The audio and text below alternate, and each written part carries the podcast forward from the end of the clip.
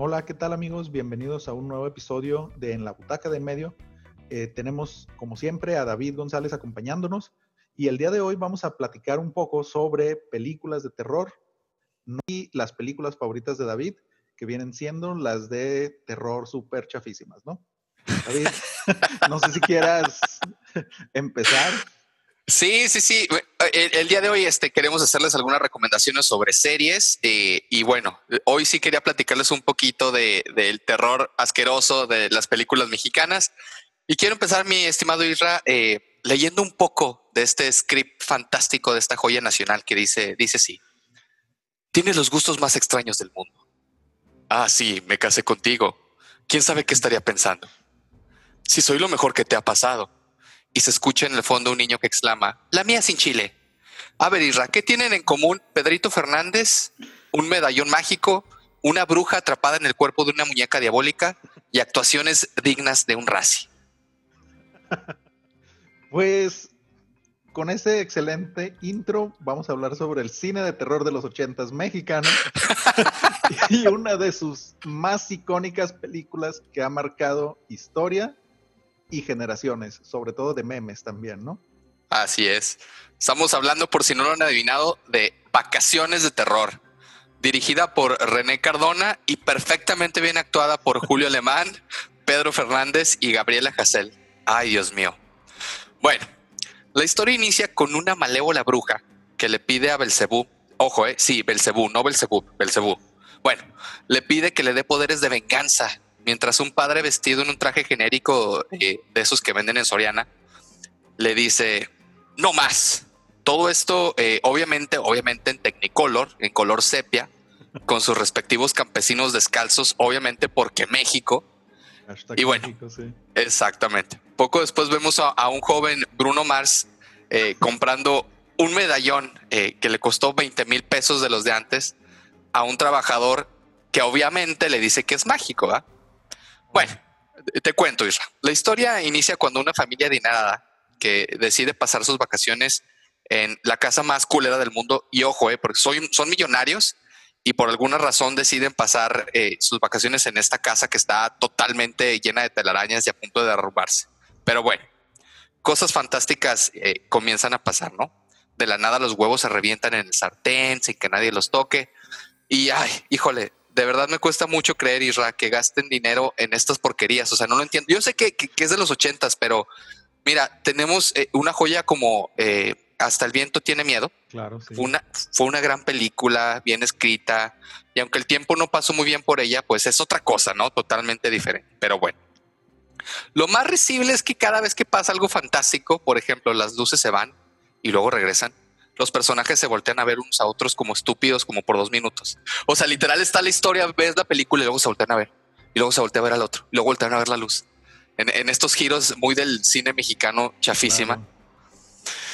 Y bueno, esta muñeca diabólica, dime, dime. No, perdón, yo siento que estás ahí malinterpretando, o sea, estaban adelantados a su época, ya ves que ahora está muy de moda romper la cuarta pared en todas estas películas y demás. Sí, sí, sí. Entonces es, una joya malentendida del cine de terror, siento yo. Sí, puede, ser, puede ser que vaya por ahí. Bueno, no, prosigue, prosigue. Esta muñeca diabólica abre portales, avienta platos, le avienta un refri, este, obviamente tiene fuego del infierno, con, estos efectos maravillosos dignos de juego de química, mi alegría, ¿verdad? bueno, al final Paulina, la, protagonista, usa un medallón mágico y lo pega en el pecho de la muñeca y obviamente triunfa el bien. Una mamarrachada de película, ¿verdad? Eh, ojo, si quieren pasar un buen momento de risa, pueden verla completa en YouTube, está enterita en YouTube y, tiene tres películas. Ah, ahí la segunda película, eh, la nueva heroína es Tatiana. Entonces ahí ah, nomás se los dejo por si, por si quieren verla. Ay, Dios mío, yo tengo este odio total hacia el cine mexicano. Eh, son contados con los dedos las películas que puedo decir que son buenas. Todo lo demás tengo un odio terrible por, por el cine mexicano.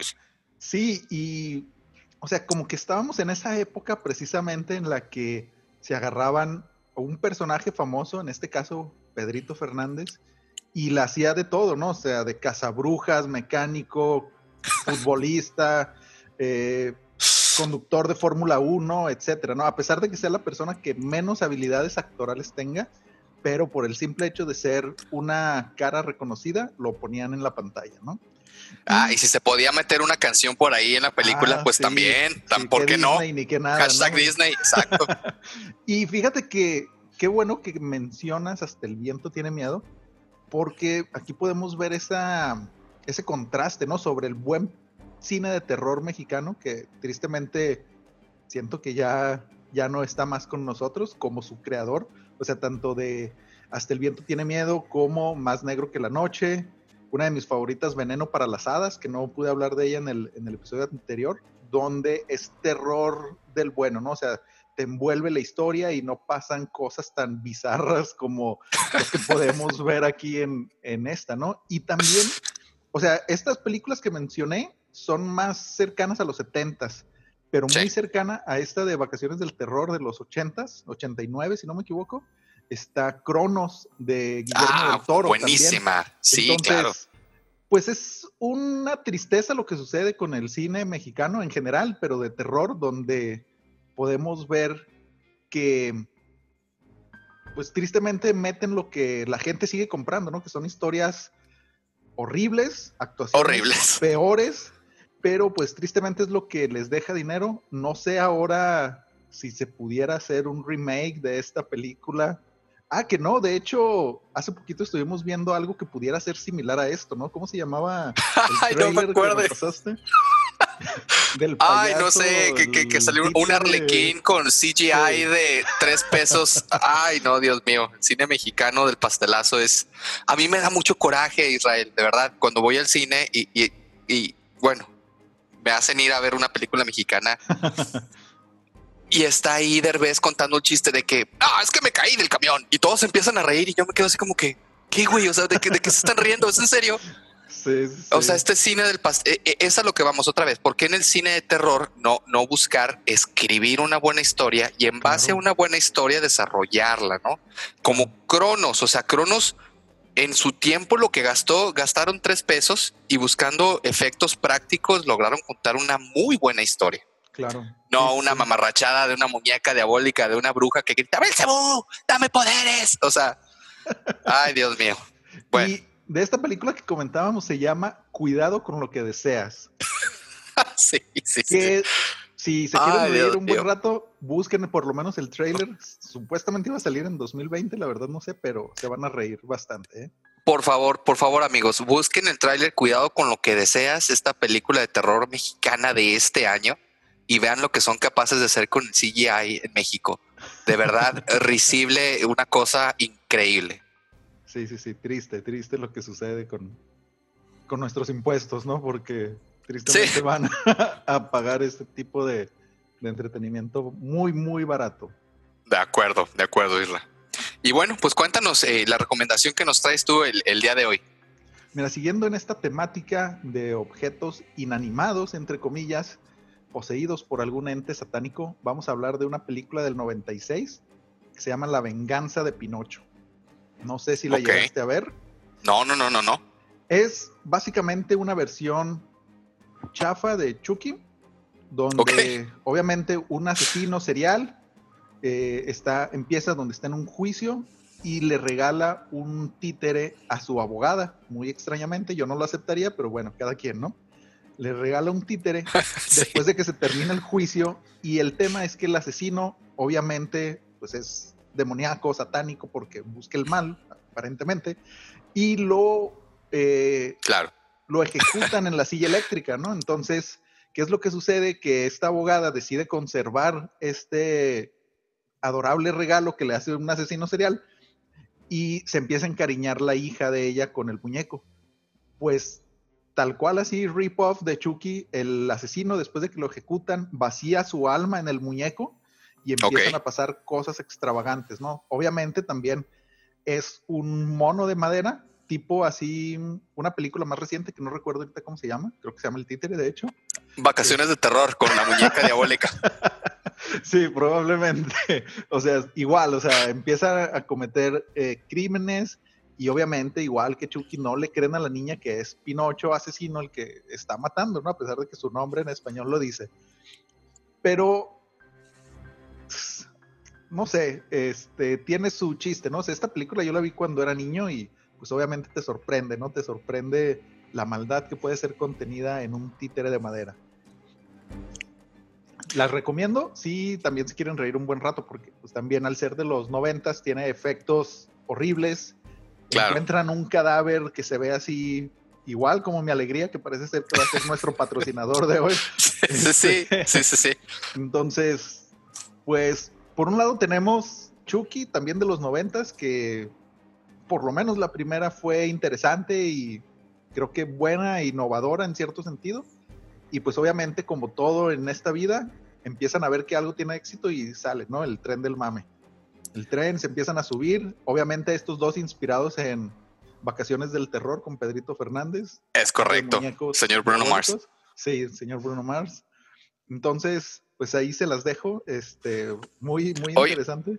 Por cierto, ahorita que mencionas Chucky, ah, cómo me molesta que, la gente le diga Chucky a los niños, ¿eh? O sea, las señoras luchonas que le digan, ay, no, pues el Chucky, voy con el Chucky, Dios mío, cómo me molesta eso, pero bueno, ya era un pequeño este, paréntesis que quería hacer.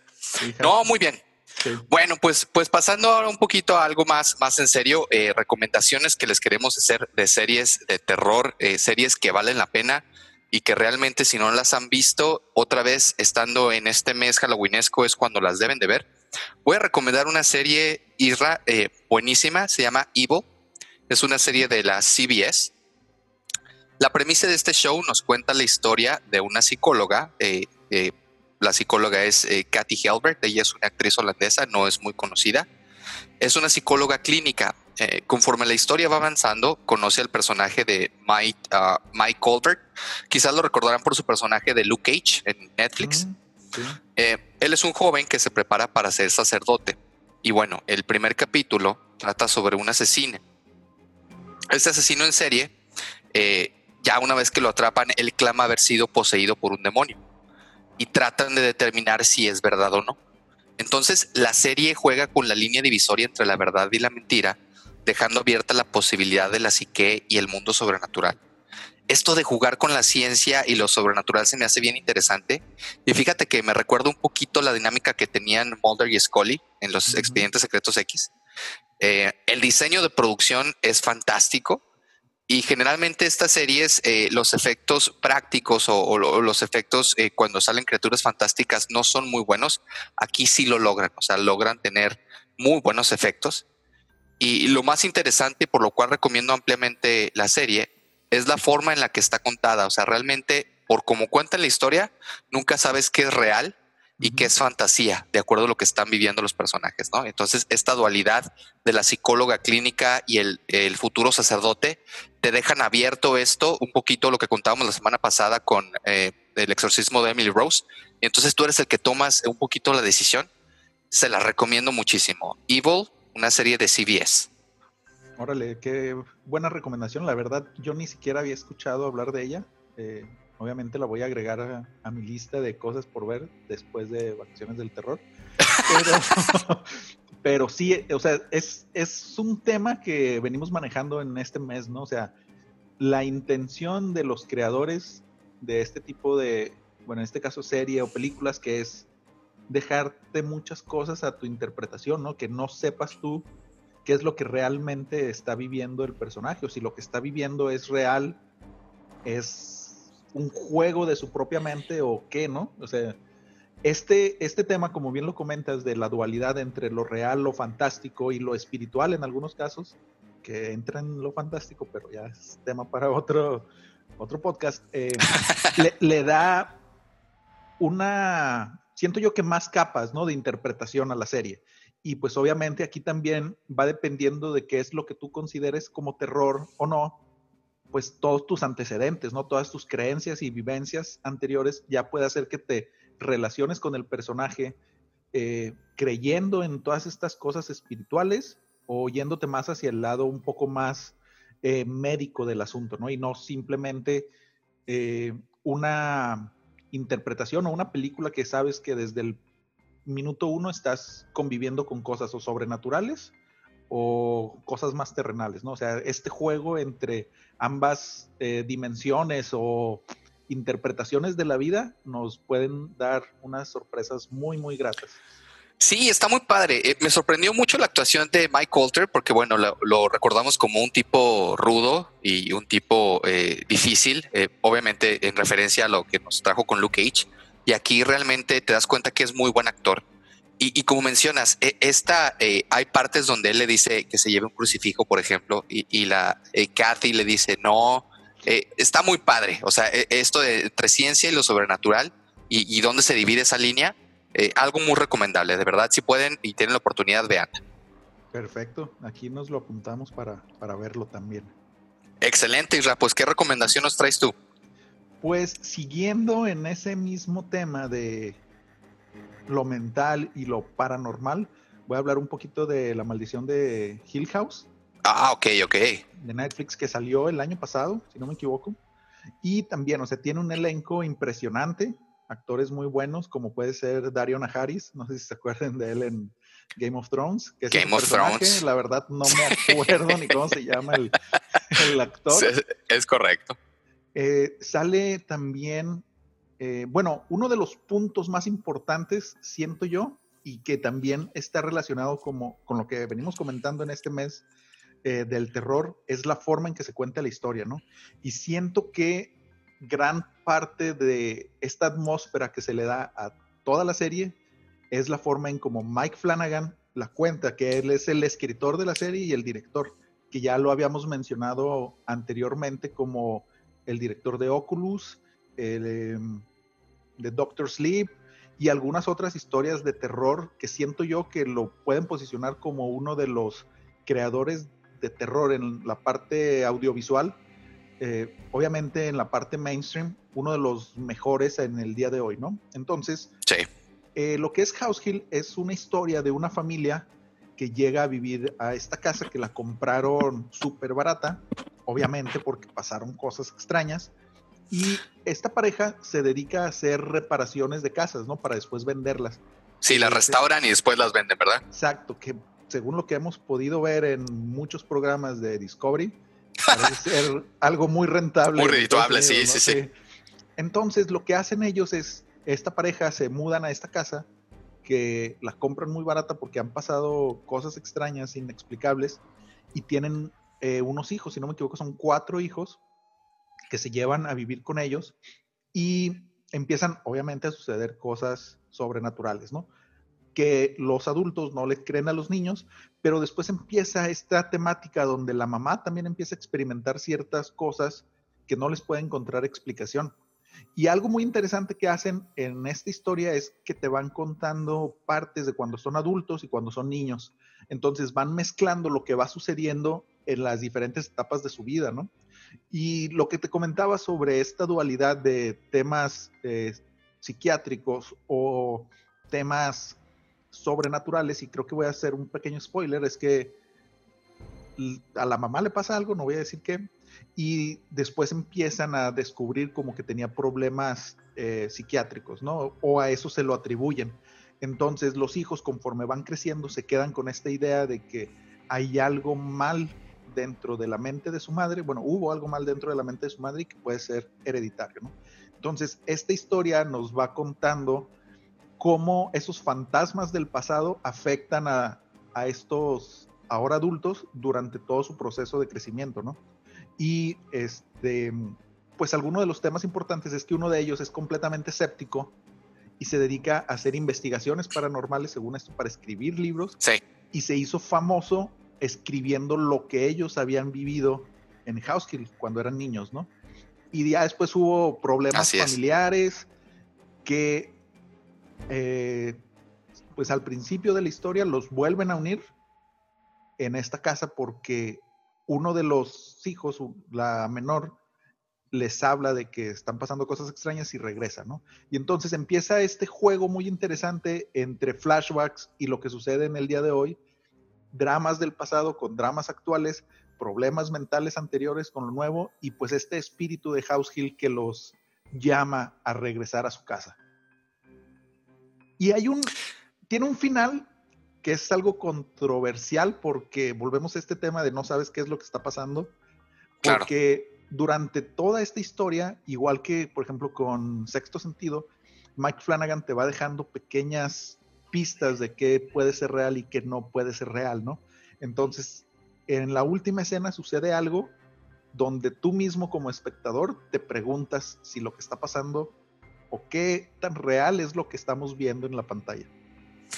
Claro, fíjate que esta serie me, gustó mucho. Eh, hace mucho yo no veía una serie que mezclara de dos cosas. Lo que mencionas de los timelines, o sea, de, tener estos flashbacks que tienen, eh, que si pusiste atención a lo que pasó antes, eh, te das cuenta de lo que puede o no suceder en el futuro. Eso es bien importante.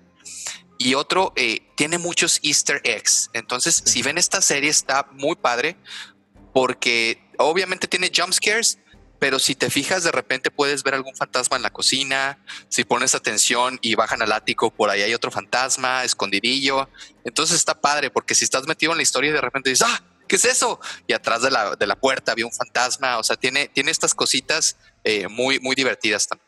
Sí, y es algo, o sea, justo esos easter eggs que comentas es algo que Mike Flanagan hace muy bien, ¿no? O sea, te va metiendo pistas, easter eggs y ciertos, ciertas alusiones a lo que él quiere transmitir que te hace a ti estar en el mood, ¿no? Que es algo muy importante que también comentamos en el episodio anterior, o sea, sentirte realmente atrapado por lo que estás viendo.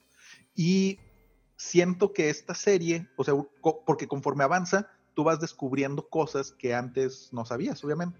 Entonces, conforme va avanzando y te va dando información nueva o vas tú descubriendo datos nuevos, si después de ver la serie completa te animas a verla de nuevo, es cuando ya se hacen más evidentes, por ejemplo, eso que comentas, ¿no? Que en la cocina, ah, pues un espíritu por aquí, otro fantasma por acá, y te va haciendo más sentido lo que en un principio te sacaba de onda.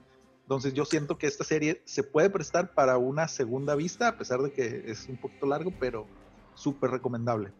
Y de todos los fantasmas que muestran, el señor eh, alto, Ah, sí. Híjole. Sí, no. Ese sí me dio mucho miedo. Estuvo genial, fantástico. Si no lo han visto, no vamos a hacer mayores spoilers, pero está muy, muy padre, muy recomendable. Sí, y aprovechando que acaba de salir la segunda temporada, ¿no? Que es La maldición de Bly Manor. Eh, para que Que fíjate que no, sé qué te parece a ti, pero me pareció muy interesante y muy bien que, fuera una historia diferente, o sea, que, sea la maldición y que sean diferentes historias para que nos vayan contando eh, diferentes casos, eso me pareció muy refrescante. No lo he visto aún, pero está padre que, tenga una continuidad diferente, ¿no? Sí, fíjate que yo tampoco la he visto, es algo que voy a empezar ahora justo para llegar al 31 así en su máximo esplendor. Después de la de Down of the Dead, espero. Ah, sí, claro, claro. y este, eso que comentas es algo muy interesante que están haciendo varias series, ¿no? O sea, no nada más eh, Netflix con esta serie de La maldición de, y ya adjuntas el nombre de alguna casa extraña, ¿no? Sino también es algo que hicieron también, por ejemplo, en su momento American Horror Story.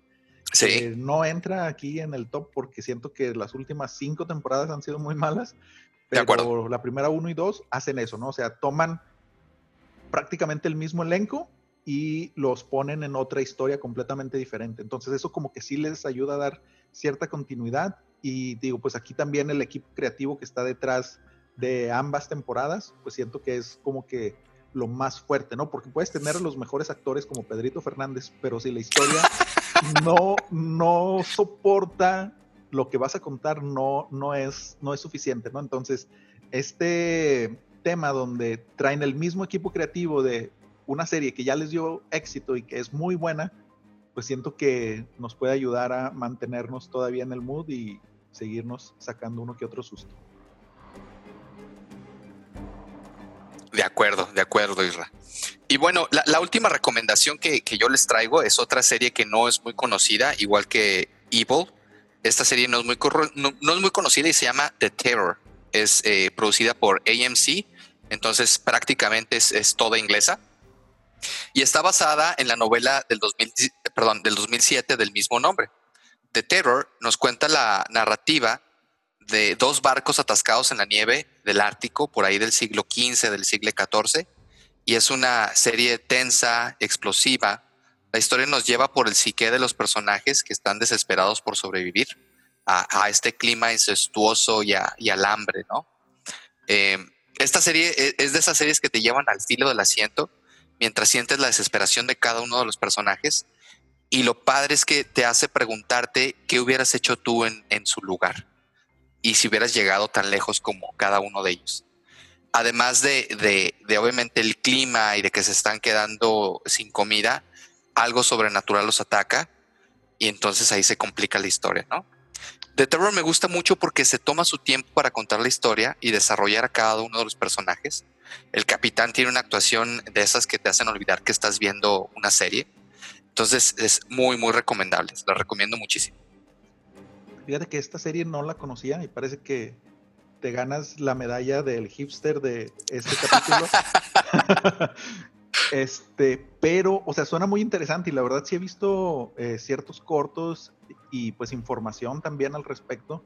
Y se ve muy interesante como, o sea, el hecho de que sea de Dan Simmons, la historia original, el libro, que yo no sabía que él escribía terror, yo siempre lo asociaba con ciencia ficción, que es muy buen escritor de ciencia ficción, entonces eso le da cierto punch a la historia, ¿no? Y también el elenco que se cargan, viene este señor, el capitán, si no me equivoco, es el mismo de Chernobyl. es correcto. No pues recuerdo su nombre, pero sí. Sí, es el mismo de Chernobyl como el principal. Y también este otro actor que salió también en Game of Thrones, que lo hacía como el, el rey de los salvajes, ¿no? El, Ajá. Este, sí, sí, sí. Sí, sí, bueno, estoy seguro que, que todos nuestros eh, saben de, quién estamos hablando, de toda nuestra audiencia, porque todos vieron Game of Thrones. Sí. Este, fíjate que, que, que, The Terror es una gran historia porque, como te decía, o sea, se toma su tiempo para contarte la historia, no se apresura. Eh, obviamente todo tiene que ver con lo que tú dices, está basado en un gran libro. Y cuando menos lo esperas, eh, empiezan a pasar cosas. Entonces, no, no te vende la historia inmediatamente, eh, sino que poco a poco se va tomando su tiempo. Es una serie muy recomendable, la verdad se la recomiendo mucho. Perfecto, sí, no. Ya tengo mucha tarea, que salió mucha tarea de esto y siento que, o sea, es algo igual por lo que me has descrito, es algo que tocamos en, el capítulo anterior, donde volvemos al pasado, si no me equivoco, dijiste como en el siglo XV, por allá, por aquellos rumbos. Ajá, es correcto. Donde, y pues si es una expedición al Ártico, o sea, volvemos a tocar este tema que tocamos con The Witch, ¿no? O sea, el tema de sentirte aislado, de sentirte desconectado del mundo alrededor de ti, pues siento que le va agregando un poquito más de, terror a, a, lo que los personajes pueden estar viviendo, ¿no? Sí, o sea, le va, le, va, agregando capas y además esto de preguntarte eh, eh, qué hubieras hecho tú en esa situación es, bien interesante, ¿no? Sí, sí, sí, completamente de acuerdo. Y pues nos vamos también con esa, con esa recomendación, ese pendiente a, a ver. Venga. Y mi última recomendación del día de hoy es algo muy mainstream, parece ser, en comparación con lo que estás manejando tú, David.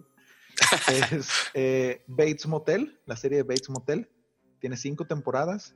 Y pues básicamente, si eres fan del terror, probablemente has visto Psycho de Alfred Hitchcock de los 60 Entonces es un spoiler muy grande toda esa película para esta serie, ¿no? Porque nos cuenta la historia de Norman Bates y su familia, ¿no? Pero como especie de precuela, por así decirlo. O sea, es algo raro porque es como precuela, pero ambientada en nuestra época entonces nos cuenta la historia de Norman Bates cuando era pues adolescente y su mamá Norma Bates y esta relación extraña que tienen ellos dos en la infancia y que conforme van avanzando las cinco temporadas te vas tú dando cuenta de cómo es que se genera este monstruo que nos cuentan en la película de Psycho, ¿no? Entonces, eh, la historia la conocemos. Norman Bates es un dueño de un motel que está en una carretera olvidada y que tiene una casa por ahí donde vive con su madre, entre comillas. Pero eh, esta serie tiene muchos puntos muy fuertes, ¿no? Que son igual, o sea, la historia te va contando ese deterioro mental de Norman Bates a través de unos años fundamentales que son la adolescencia y el principio de la adultez. Esta relación enfermiza que tenía con su madre que lo lleva a hacer lo que ya todos sabemos que sucede en Psycho. Y este, también la forma en la que Norman se va relacionando con las personas a su alrededor, ¿no? Y te digo, todo esto va como que de cierta manera te va dando una idea del por qué Norman hace lo que hace en Psycho. Entonces, si no han visto Psycho, veanla primero, obviamente, porque si no, no es tan sorprendente lo que vas a ver en la, en la, en la película y en la serie después. Pero, este, aparte de esta historia que va muy bien contada, te digo, te va contando el deterioro mental y las relaciones interpersonales que tiene Norman con todos sus compañeros y su familia, pero también tiene unas actuaciones muy, muy buenas, porque, por ejemplo, como Norman Bates está Freddie Highmore, que es este Charlie, eh, no, no, no, sí, creo que es Charlie en, Charlie, la fábrica de chocolate. Ajá, sí, sí, es Charlie. Ajá, y también es el personaje principal en The Good Doctor, también una serie muy buena sí. en la actualidad, que debido, o sea, que yo he visto estas series, yo tengo mi teoría de que Freddie Highmore sí tiene ciertos problemas mentales. Fíjate que sí, yo también debe tener un cierto grado de autismo. Sí, siento que se, le, da demasiado fácil hacer ese tipo de papeles. Sí, sí, sí. Entonces, él hace un papel muy bueno, o sea, sí le crees lo que está sucediendo y también, eh, pues yo creo ya una de las reinas del, del, del género de terror en épocas actuales, Vera Farmiga que la hace como Norma, Bates. Entonces, tiene actuaciones muy fuertes, una historia espectacularmente contada, y te digo, conforme va avanzando la trama, pues el desquicie va avanzando también, Un poco más, porque en la primera temporada te van dando así como que ciertas pinceladas de lo que puede llegar a suceder, y ya para la tercera temporada es así locura completa, ¿no? Y empiezan a suceder cosas no paranormales, pero que tienen ciertas eh, grados de misterio, por así decirlo. Empieza a desaparecer gente, empiezan eh, a sospechar de Norma y de Norman, eh, la policía del pueblo, y también esto nos lleva a una trama muy interesante sobre pues relaciones no muy sanas con la familia, problemas mentales y problemas con la ley. De acuerdo, pues muy recomendable. Fíjate que yo no he visto uh, Bates Motel, entonces yo me la llevo de tarea para verla. Se, escucha muy interesante la serie, muy padre. Sí, muy, muy buena. Y te digo, aparte también te ambienta en. Eh, está grabada, creo que en Canadá o en lo más al norte que puedes ir en Estados Unidos. Entonces sientes ese. Eh, ese aislamiento del mundo exterior, ¿no? O sea, eres tú y Norman Bates en el pueblo. Y pues obviamente eso le da una cierta un cierto halo de misterio, ¿no? Porque es un pueblo muy alejado de todos lados y en la serie te explican el por qué eligen ese motel y el por qué este, están donde están en ese momento, ¿no? De acuerdo. un final bueno que te deja con una sensación de felicidad por lo que sucede a ciertos personajes, pero también por tristeza y enojo lo que le sucede a otros, ¿no? Entonces vas a terminar así como que no sabes por cuál lado ir. Partido. Sí, exacto. Oye, Isra, ¿cómo vamos de tiempo? Porque quería hacerte por ahí una pregunta bonus track. No, vamos bien, vamos bien. Adelante. ¿Viste, ¿Viste la serie? Digo, aprovechando, obviamente ahorita que estamos en el volumen 2 de, de, Halloween, que ahora tratamos un poquito más de series. ¿Viste la serie de Drácula? Sí, sí la vi. Híjole, es que esa serie me dejó un sabor de boca bien uh, bittersweet. Se me hizo que el primer capítulo es increíble, fantástico, espectacular. El segundo capítulo eh, es bueno.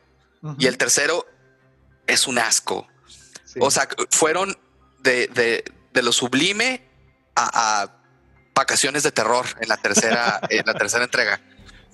Porque la actuación es buenísima. El actor principal es muy bueno, la historia te la cuentan muy bien, los efectos son fantásticos.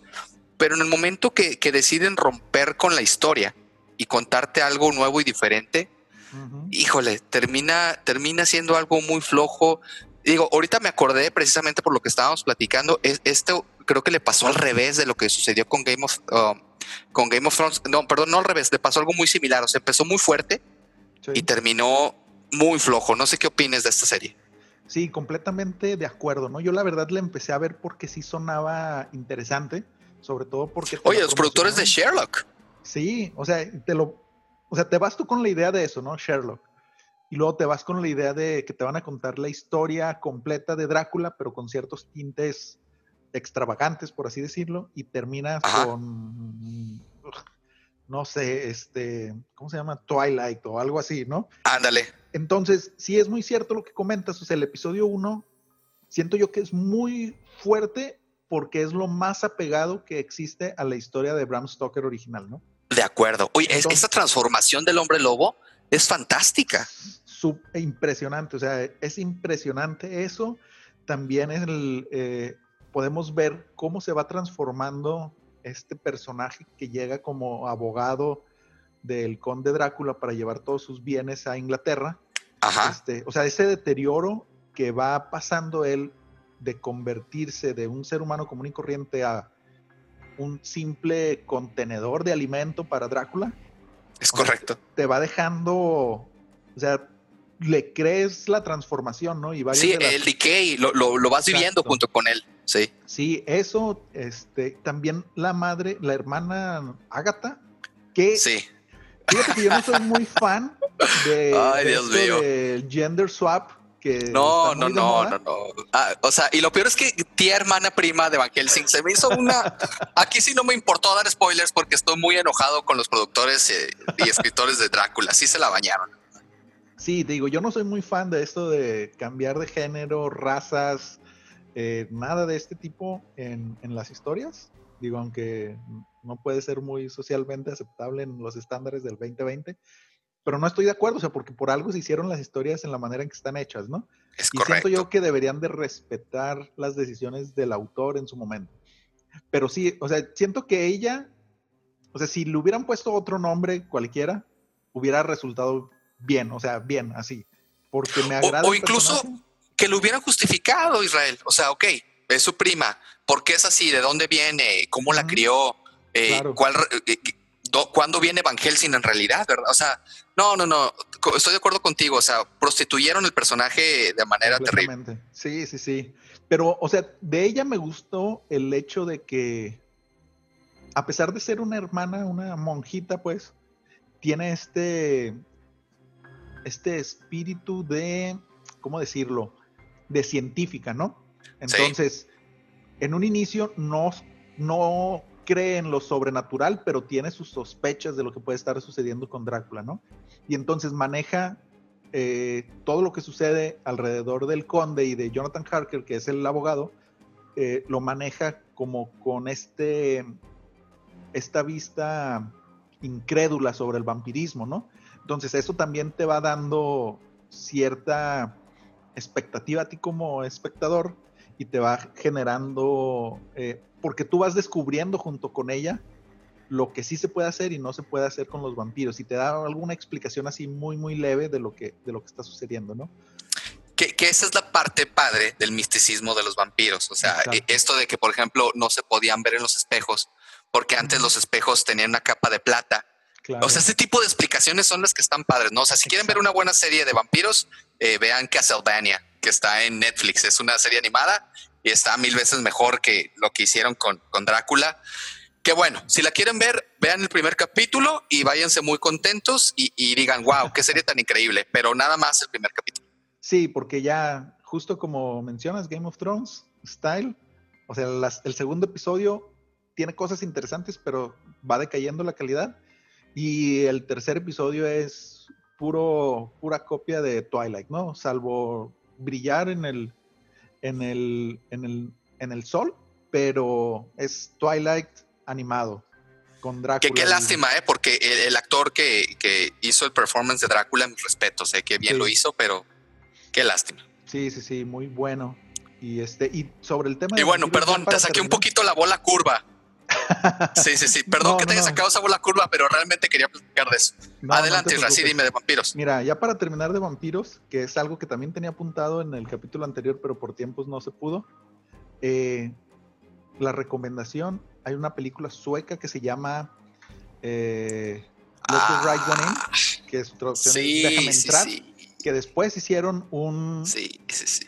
No quiero decir un remake, pero es como que una reinterpretación del libro en Estados Unidos con Chloe Grace Moretz y la dirigió Matt Así es. es muy buena, pero la película original, la sueca, se la recomiendo al 100% para que la puedan ver y este, pues esa sería mi recomendación de, esta.